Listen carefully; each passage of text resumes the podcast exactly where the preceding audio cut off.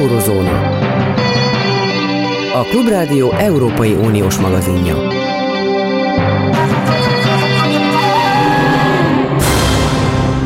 Jó napot kívánok, Zentai Péter vagyok. Az egyik legnagyobb aktuális világpolitikai kérdés, hogy tovább keményen, a lehető legkeményebben az oroszokkal szemben, vagy keressük napokon, heteken belül a kompromisszumot Moszkvával. Ez utóbbi álláspontnak vannak nagyon kitűnő e, hívei, köztük Andor László, az Európai Unió volt e, biztosa. Hallgassák a korábban felvett beszélgetést. Eh, számomra e, őszintén e, meglepő, hogy a legnagyobb magyar gondolkodók között ha nem is szimmetrikus, de aszimmetrikus vita alakult ki a, a tekintetben, hogy az a háború, ami most zajlik Ukrajna és Oroszország között, az megoldható-e az oroszoknak adott bizalom nyomán, és köthető-e béke a mai putyini Oroszországgal, szabad-e jelen harci helyzetben megadni Oroszországnak kompromisszumokat. Andor László, mintha ahhoz az iskolához tartozna, nem csak magyar iskola, hanem nemzetközi iskola, amely mindenek előtt a békét tekinti prioritásnak, és a békéért meg kell tenni mindent, kerüljön, amibe kerül. Jól látom ezt a kérdést? Köszönöm a kérdést. Azt gondolom, hogy a béke az nyilvánvalóan fontos, de láttuk azt, hogy nem minden körülmények között tartható fenn, és nyilván az elmúlt egy évben, tehát a februári invázió óta ez nagyon fontos volt, hogy az európai országok mindenfajta szolidaritást, legyen az humanitárius segély vagy katonai támogatást megadjanak Ukrajnának. De közben nyilván sok olyan pillanat volt rögtön az elején, tehát márciusban, de talán a nyáron is, amikor úgy tűnt, hogy van valamilyen kilábalás ugye ebből a háborúból. Tehát egy ideig tavasszal Törökország területén folytak tárgyalások, aztán volt az ENSZ közreműködésével ugye az atomerőmű körüli lényegében kétféle vége lehet. Az egyik az, hogy vagy a nyugat támogatásával Ukrajna feltétel nélküli megadásra kényszeríti Oroszországot. Valószínűleg ennek az esélye kicsi.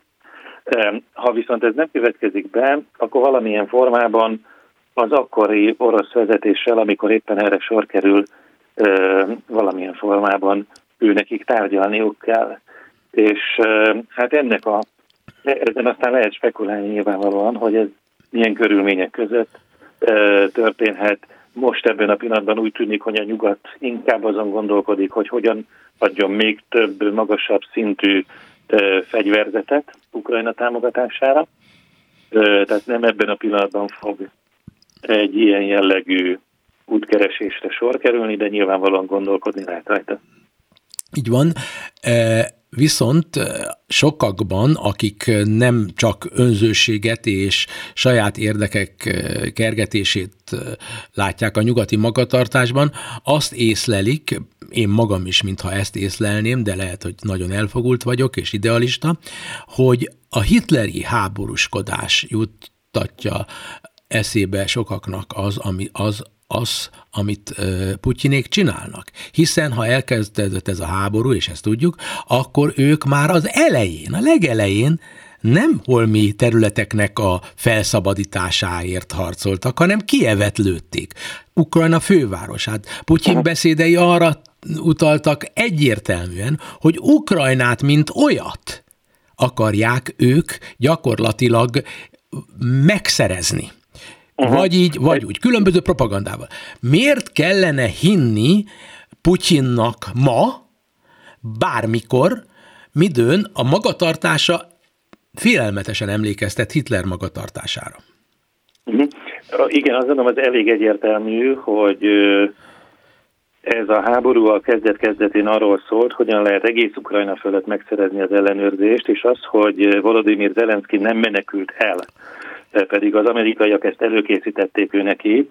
Ez rengeteget számított a tekintetben, hogy az ukrán társadalom elég egyértelműen és egységesen ellenállt az orosz inváziónak, és Oroszország számos fronton visszavonulásra kényszerült. Tehát nem csak az, hogy Kijevet nem tudták elfoglalni, hanem ö, ugye visszapattantak Hárkovtól, és ott a, attól keleti területeket ugye szeptemberben az ukránok visszavették, ki kellett vonulniuk Hersonból. Tehát a kérdés az, hogy valójában az orosz vezetés ebből az egészből tanult-e.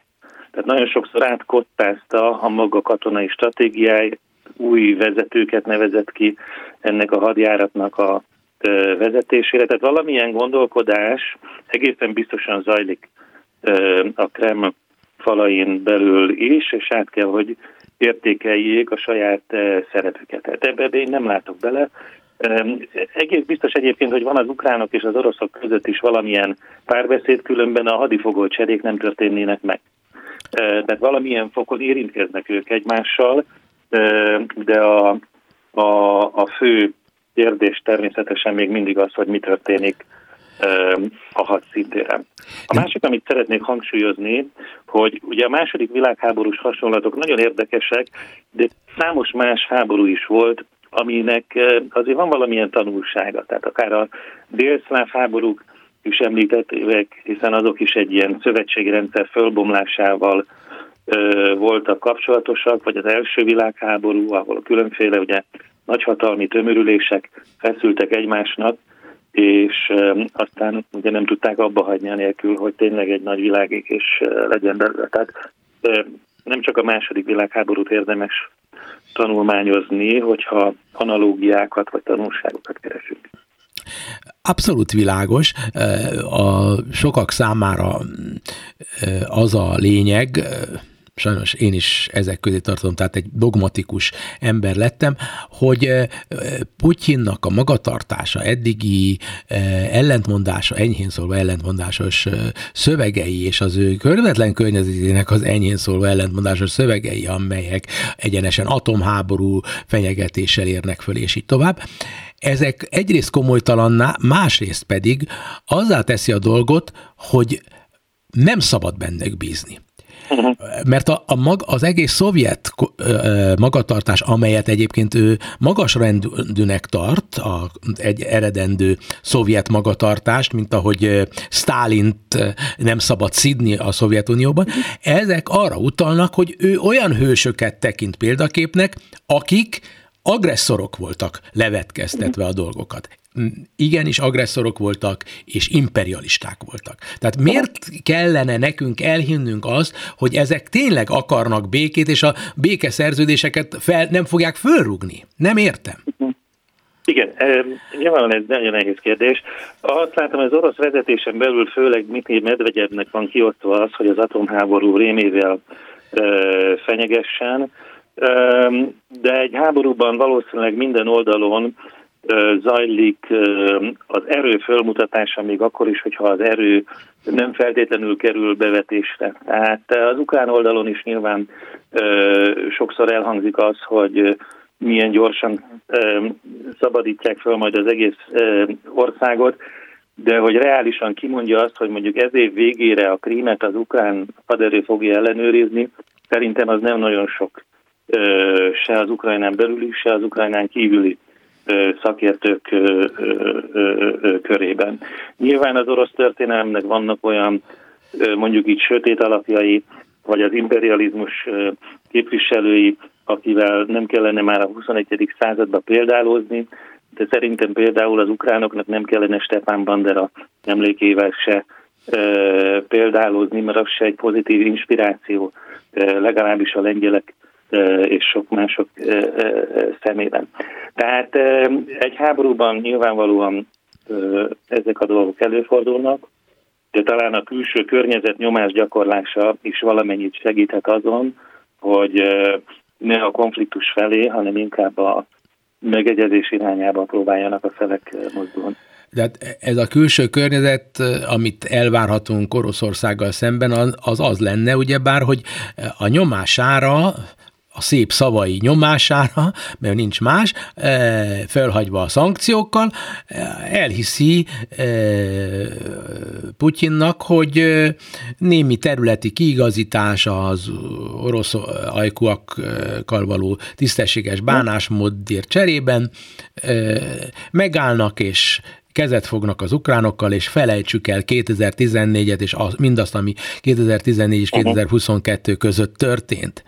De ez, ez, ez életszerű? Nem hiszem, hogy bármilyet el lehet felejteni, tehát azt gondolom, hogy egy háború élménye tulajdonképpen nem is csak egy generációra, de hosszú időre már az európai emlékezet része lesz, tehát az, hogy most milyen pusztítás történt viszonylag rövid idő alatt, ez, ez nem kiradírozható.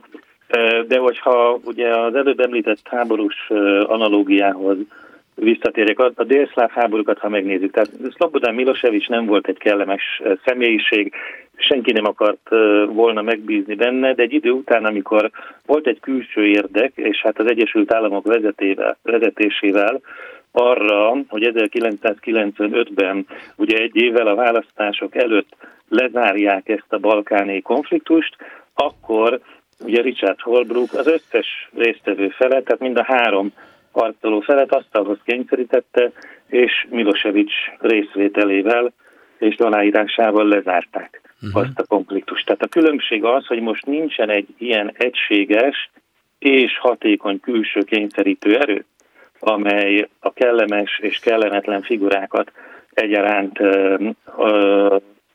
az asztalhoz kényszerítené, és, és, és az se igazából látszik, hogy mibe tudnának megállapodni, de azt talán nem haszontalan fölidézni, hogy mi volt ez a legutolsó dolog, amit mindannyian aláírtak. Ugye ez az úgynevezett 2015-ös Minszki szerződés volt, ami valamilyen formában egy kiinduló pontot jelentett. Tehát azt gondolom, kiinduló pontot semmiképpen nem jelentett az, hogy a megtámadott ország területeket ad föl, de az, hogy legutoljára mi volt az, amit úgy láttak, hogy, hogy, hogy, hogy elfogadható számukra, az talán valamilyen formában iránymutatást adhat. Hát igen, e, tulajdonképpen e, minden oldalt, aki kívülről nézi és demokratikusan gondolkodik, az vezérül, hogy legyen béke. Itt most van egy e, a demokratikusabb erők között egy visszáj tekintetben, hogy lehet-e ezzel a Putyinnal bármilyen módon szabad-e vele asztalhoz ülni, vagy sem, és erre az a válasz, amit egyelőre tudunk, hogy nem tudjuk. Az idő meghozza a választ. Ön említette több ízben a délszláv analógiákat, és a délszláv világ, mintha Magyarországot egészen aprólékosan foglalkoztatná, különösen az elmúlt években az Orbán kormányt, és már ott tartunk, hogy az Európai Parlament többsége azt feltételezi, hogy a magyar bővítési biztos az gyakorlatilag a magyar kormányzati érdekeket képviseli. Ön Európai Uniós biztosként, tehát amolyan minisztereként az Európai Uniónak föl tudja-e fogni, hogy valaki biztosként mindenek előtt nem az Európai Unió általános fővonalbeli érdekeit vagy megállapodásait tartja szem előtt, hanem a saját hazájának, kormányának az érdekeit.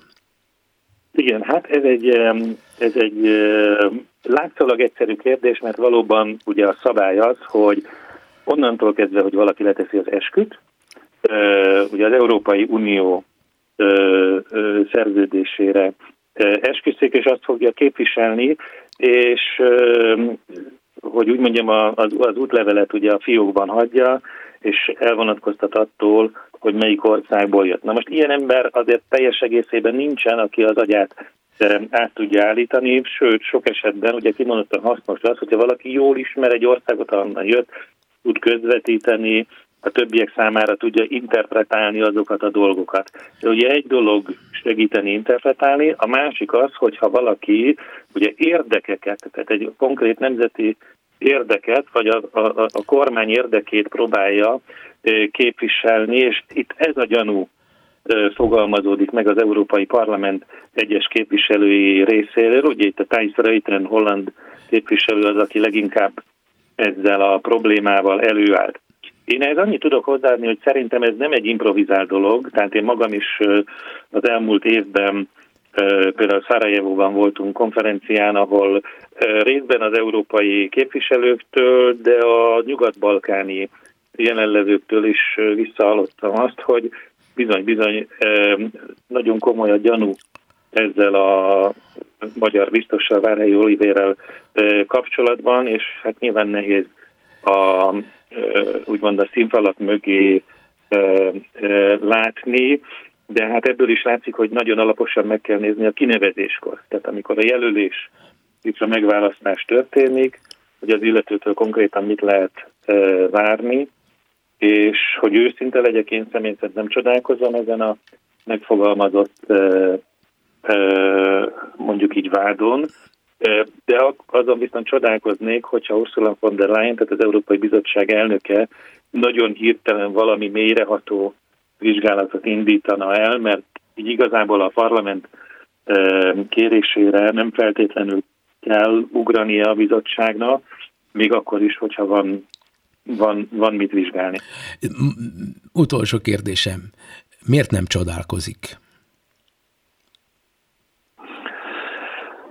Hát látszik az, hogy uh, ugye a magyar kormány uh, az elmúlt uh, időszakban egy elég sajátos balkáni politikát folytatott, aminek olyan kulcs szereplői voltak, mint Grujevski például, vagy a Janez Jansa, aki azóta már nem kormányfő, de tipikusan azok a figurák, akik az illiberális irányba próbálták a maguk országát vinni, és ugye ezzel végül is összhangban áll az a meglátás, amely szerint Várhelyi Olivér ugye ezt a szempontot, a jogállamiság, a demokrácia stabilitása és minősége, ezeket a szempontokat próbálná gyengíteni. Tehát ugye erre hivatkozva lépnek fel az EP képviselők ebben a pillanatban.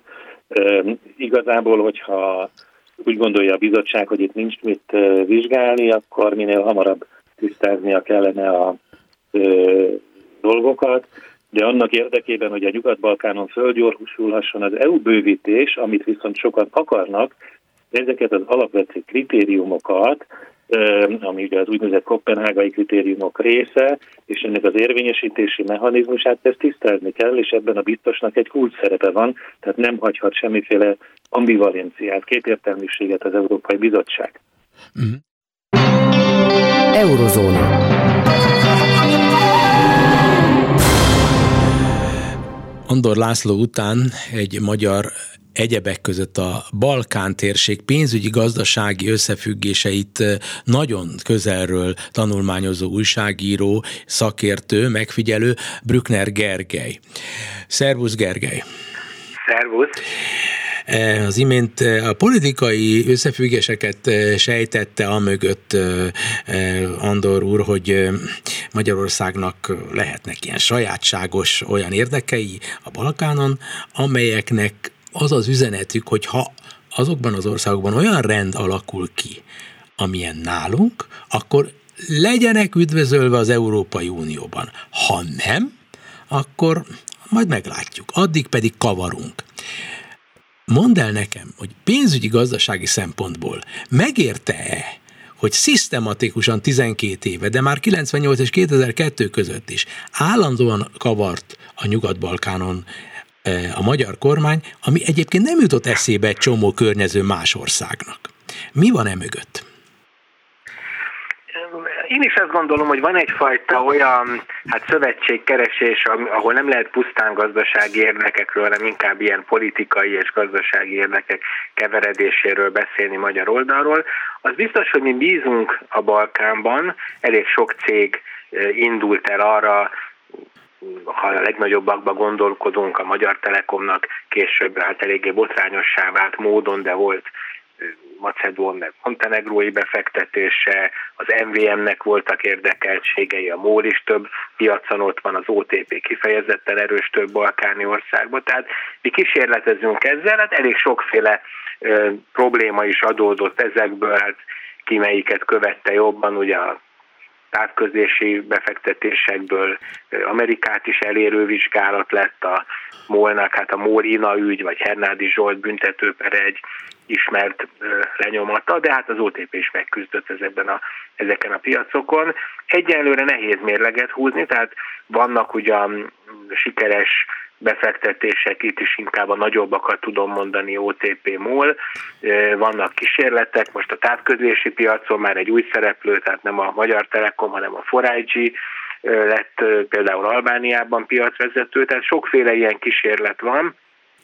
Amiről én konkrétan a cikkemet írtam, ugye ez a boszniai szerb köztársaságba irányuló magyar támogatások, hát ott kevésbé látom azt, hogy a magánpiaci szereplők megvetették volna a lábukat. Tehát politika, gazdaság, pénzügyek. Tehát olyan, mint a, ha a tankönyveket olvasnám arról, hogy hogyan terjeszkedik Amerika a marxista szemszögből, hogy, hogy a politika megássa az utat a mm, monopoltőkének, és így tovább. Na most ez egyébként a mai világban nem igazából így működik, ahogy én ismerem ismerem a mai világgazdaságot, mert alig ha hiszem, hogy Finnország, meg Dánia, meg Belgium a hihetetlenül sikeres, vagy, vagy Észtország, meg Litvánia ilyen 19.-20. századi elejé eszközökhöz nyúlna politikailag, hogy utána monopól helyzeteket, tehát az egész annyira abszurd az én olvasatomban, lehet, hogy elfogult vagyok, hogy, hogy hogy nem azt lepleződik le, hogy ez, ez, ez a mai magyar kormány, ez, ez valami más tankönyv alapján e, e, akar terjeszkedni, mint egy ilyen régi, e, klasszikus e, neoimperialista valami, és a Nyugat-Balkánt úgy kinézték magunknak, mert az úgy tetszik nekik, hogy ott van olyan nagyon szép adriai tenger. Szerintem is is. Tehát én pont a mai nap írtam a magyar állam és francia kafeteria cégek kapcsolatáról, és én úgy tudom, hogy ott például mondjuk akár Macron szintjéig elment az a hát politikai lobby, ami a gazdasági szereplők érdekei mellett megszólalt, tehát azért más nálunk hát demokratikusabb vagy nyugatiasabb, piacbarátabb kormányoknál is van azért egyfajta ilyen gazdasági szerepvállalás.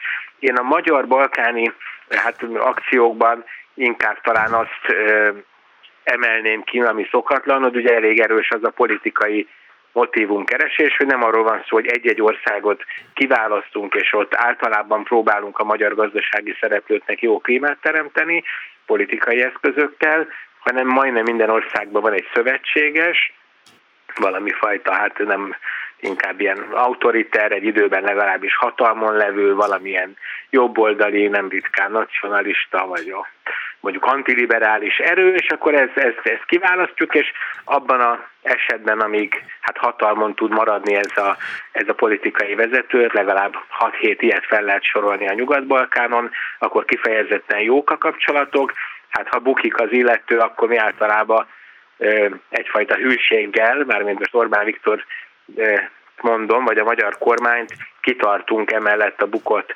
politikus mellett, és hát ez mindig egy ilyen forgó színpad, hogy bizonyos országokban tartósan hatalmon marad a szövetséges, hát a boszniai szerb köztársaság mindenképpen ilyen, de vannak olyanok, például Albánia vagy Szlovénia, Észak-Macedónia, ahol megbukik ez a szövetséges, és utána már nehezebb a gazdasági kapcsolatokat is jó szinten tartani. Kis türelmet, folytatjuk a beszélgetést. Eurozóna. Szóval most ez nagyon aktuális, a Balkánon csupa orosz barát nacionalistát leegyszerűsítettem mondom támogatunk, és ha nem ők vannak hatalmon, akkor bukunk egyet. Hihetetlen mennyiségű energia és pénz megy, állami pénzek mennek, meg nem tudom hogyan szerzett pénzek, de még a dél-nyugat-balkáni dél, médiába is, is bemennek a magyar pénzek, habony és körei, ott is próbálkoznak össze-vissza, aztán kivonulnak, stb. Tehát óriási vesztességek érik a magyar államot ezzel az egész orosz, nyugat-balkáni dologgal, az orosz ügyben szemünk előtt zajlik, hogy mi mennyi tekintét, imást veszít az ország objektíve, hogy, hogy, hogy csupa ilyen kalandort támogatunk. Ott volt ez a Gruevski nevű észak-macedon volt miniszterelnök. Hát, hát a hallatlan. Én nem, mondj nekem egy történelmi példát arra, hogy egy magyar diplomaták kicsempészik az elítélt embert, akit utána még jobban elítélnek a hazájából, és nálunk úri, úri életet él, még üzletel is. Mi, mi ez az egész? Te ezt fel tudod fogni? Hát nemzetközi példa jut inkább eszembe, és ugye ebbe az egész fejlett világ is most gondolhatunk akár a nem tudom, az iráni sakra, vagy a Ferdinand Marcosra, tehát sok, sok, sok ronda példa van arra, hogy mondjuk egy népnyúzó, de valamilyen rendszernek szövetséges elemet hát utána bújtatnak, vagy megvédenek, hát nem, nem, nem örülök nyilván az ilyen történeteknek. Annyit hadd vessek közben nem nagyon lényeges módosítás, hogy érdekes, hogy ezek a jellemzően nacionalista nyugat-balkáni vezetők viszonylag változatos viszonyt mutatnak egyébként Oroszországgal. Tehát ugye vannak azok, a boszniai szerb, illetve a szerb vezető, ahol a hát a, nem tudom, egy hagyományos szerb-orosz barátság miatt valóban kifejezetten Putyin barát tónust ütnek meg, de van olyan szövetségese Orbán Viktornak, aki ebben teljesen mást képvisel. Ugye a média polisz, a média nyomulást említetted, és valóban ennek az egyik legerősebb országa Szlovénia volt, és az ottani szövetséges, Janez Jansa, ő egy nagyon erős orosz ellenes retorikával, egy, tehát ő egy kifejezetten más oldalról közelített a, az, az orosz-ukrán konfliktushoz. Abban teljesen egyetértek, hogy ennek a nemzetközi reputációs hatásait szerintem nem is nagyon tudja felfogni az, aki mondjuk a magyar sajtóból tájékozódik, akkor úgy tűnik, hogy hát nem tudom, sokan becsülik ezt a karakán politikát, vannak esetleg mindenféle fejlett országban is hívei Orbán Viktor különutasságának.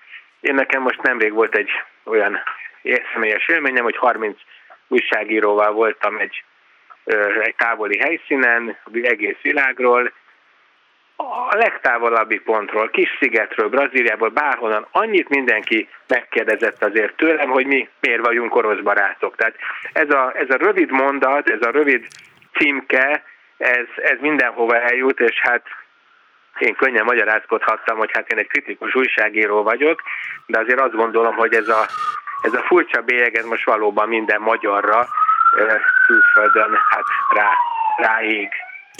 Igen, én, én tökéletesen értem, és tisztelem, hogy ellentétben velem te megmaradsz tárgyilagosnak és higgatnak. Én a Gruevski ügyen nem tudok túllépni, és kívánom, őszintén kívánom, hogy ennek a történetnek legyen büntetés a vége, mert ez, ez mindennek a, az alja, az én meggyőzésem szerint szégyellem emiatt, hogy egy olyan országban vagyok, egy ilyen kormány létezhet, mert a Gruevskiről pontosan tudom, hogy kicsoda egy szarházi bűnöző.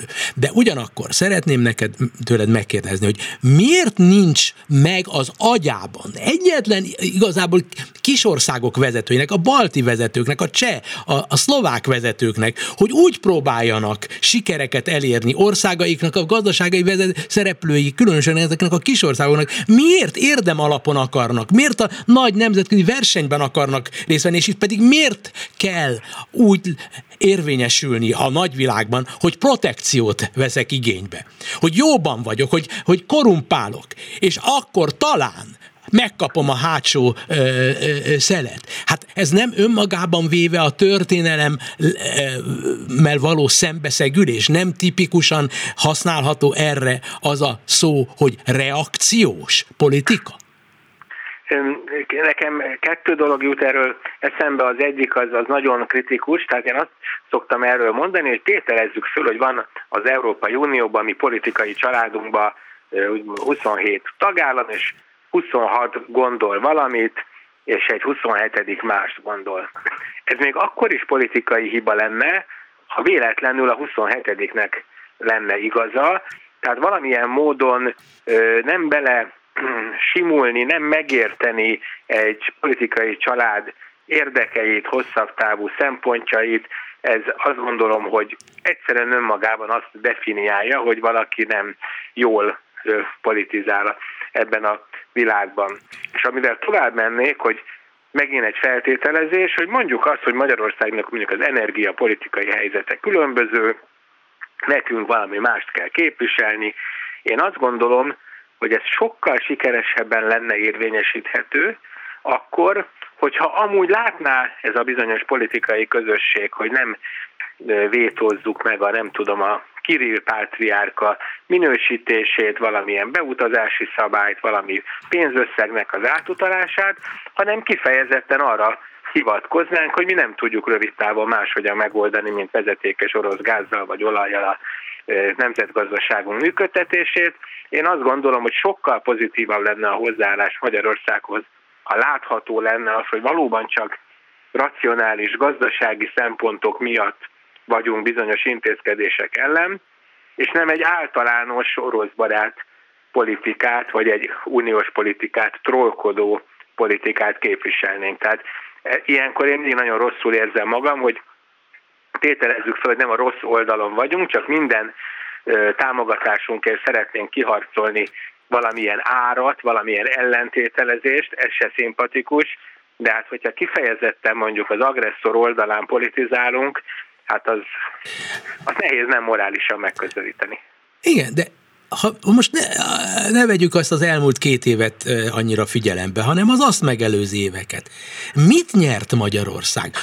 Te, mi, te nagyon helyesen, hazafiként többes szám első szemében beszélsz, én is többes szám első szemében beszélek. De mi közön van nekem? Mitől kell a magyar embereknek relatíve egyre kevésbé eredményes országban élniük, úgy, mint, mint a, a környezetben, azok, akik nem ugrálnak, akik e, nem ezt a reakciós e, neoimperialista e, paródia e, politikát folytatják, és, és, és elhitetik a fél néppel, hogy ez a jó.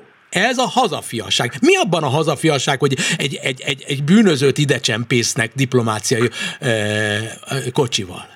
Hát az egésznek megáll az eszem, és hogy aztól áll meg az eszem, hogy ezt benyalja a fél magyar nép.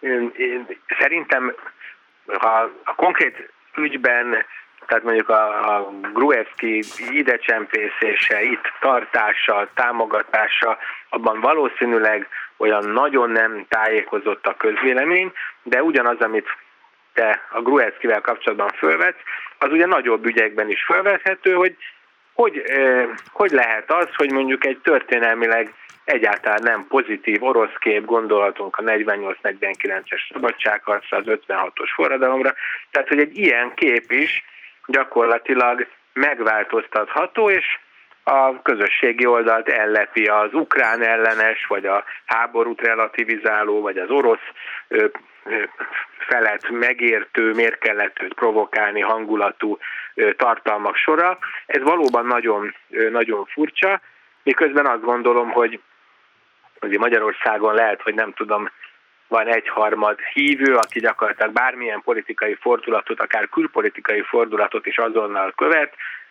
biztos van azért legalább egyharmad, amelyik ezt nagyon erős kritikával szemléli, és hát van egy a választási győzelmekhez bőven elegendő passzív, aki vélt gazdasági előnyér, folytonosságér, az alternatíva hiánya miatt, hát legalábbis nem ellenző, de talán, talán, talán halkan ö, támogatója ennek a dolognak, és hát amiben idézőjelben nagyon sikeres a kormányzat, hogy a, a rossz eredményeket is ugye a hívei körében jó eredménynek tudja feltüntetni.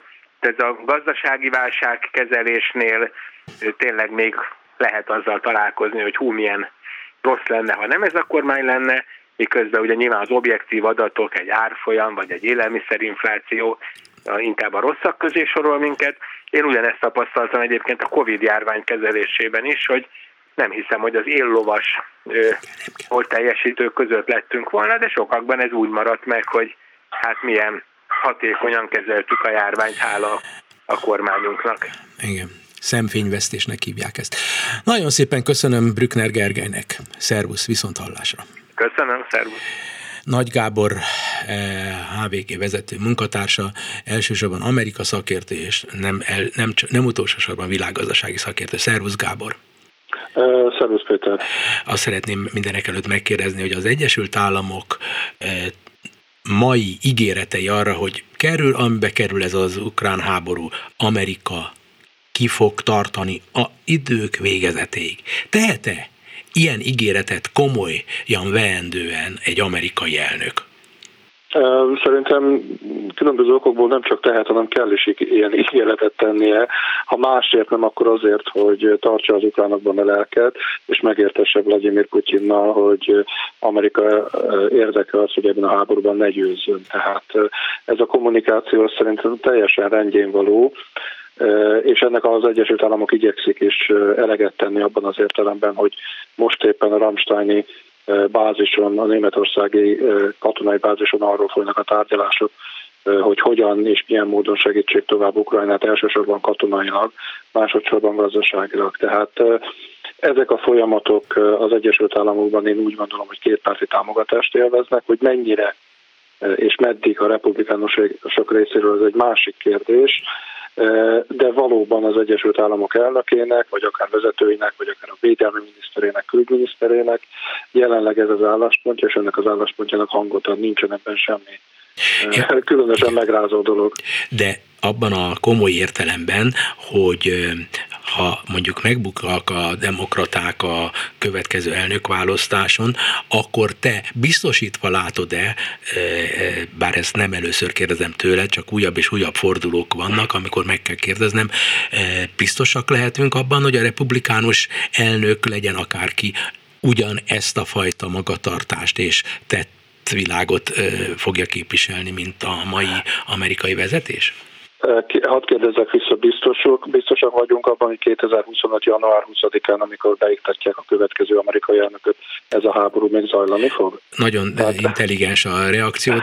Nem, nem, nem de, de, de, de, a választ a igen, Nem, nem, reális, amit most mondtál, nem, nem, én nem tudok erre válaszolni. Én egy dilemmát osztottam meg veled, mert hogy, hogy engem aggaszt, hogy, hogy annyira nyilvánvalóan mély, úgy tűnik a, a dolgok menetéből, természetéből, hogy egyre inkább el kell mélyülnie a nyugatnak ebben a háborúban, nem hagyhatja győzni Oroszországot, és ebből az következik, Amerikának kell élen járnia.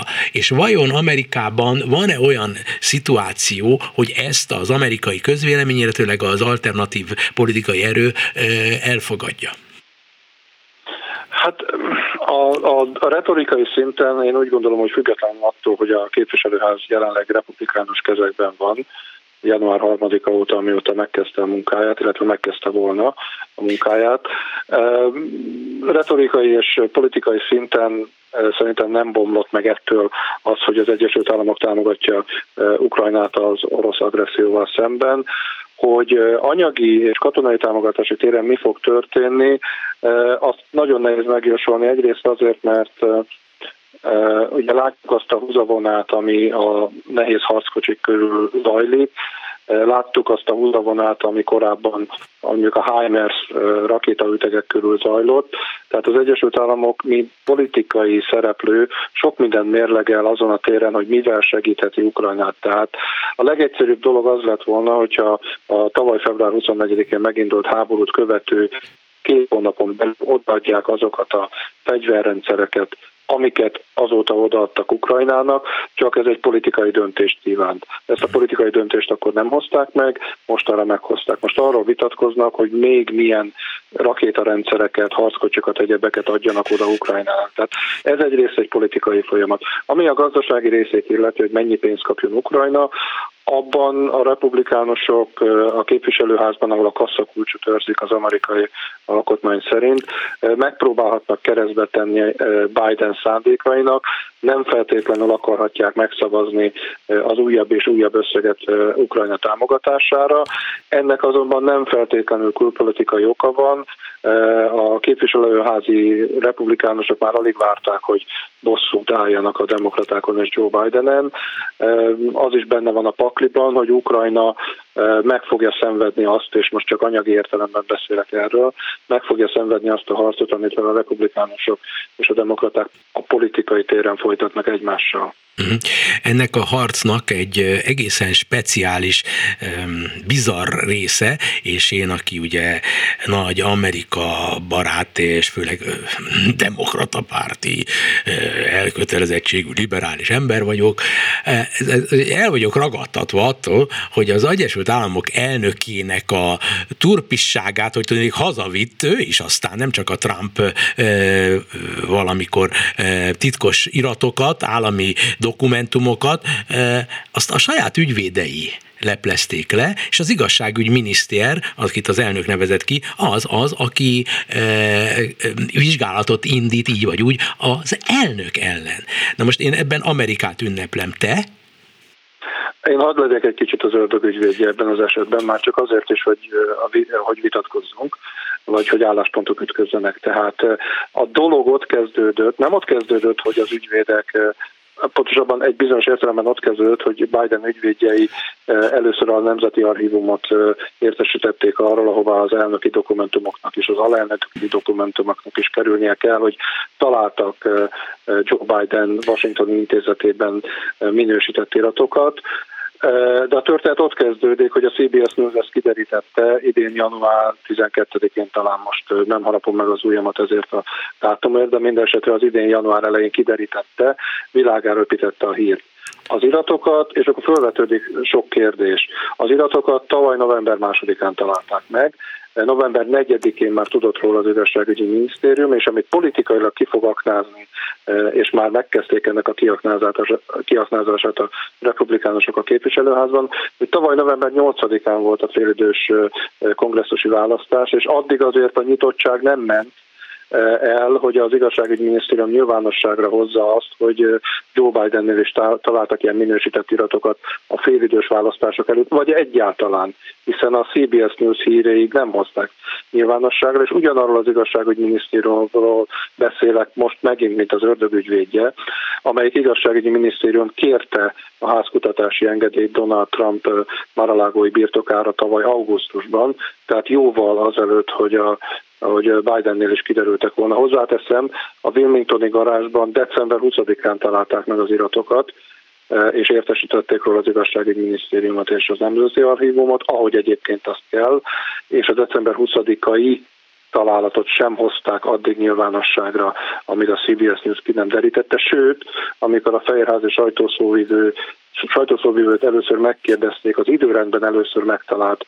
november másodikán megtalált dokumentumokról, megkérdezték, hogy ez januárban történt, megkérdezték, hogy találtak-e más dokumentumokat is, amikor már nyilván tudni lehetett, hogy december 20-án találtak, és a Fehérházi szóvívő erre nem válaszolt.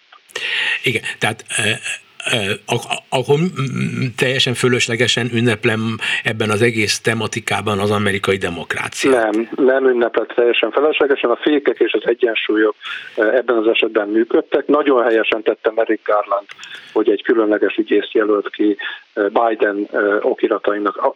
Az előbb az ördögügyvédje voltam, feltettem azokat a kérdéseket, és elmondtam azokat az érveket, amiket a republikánusokat és a demokratákkal kritikus sajtó szereplői föltettek.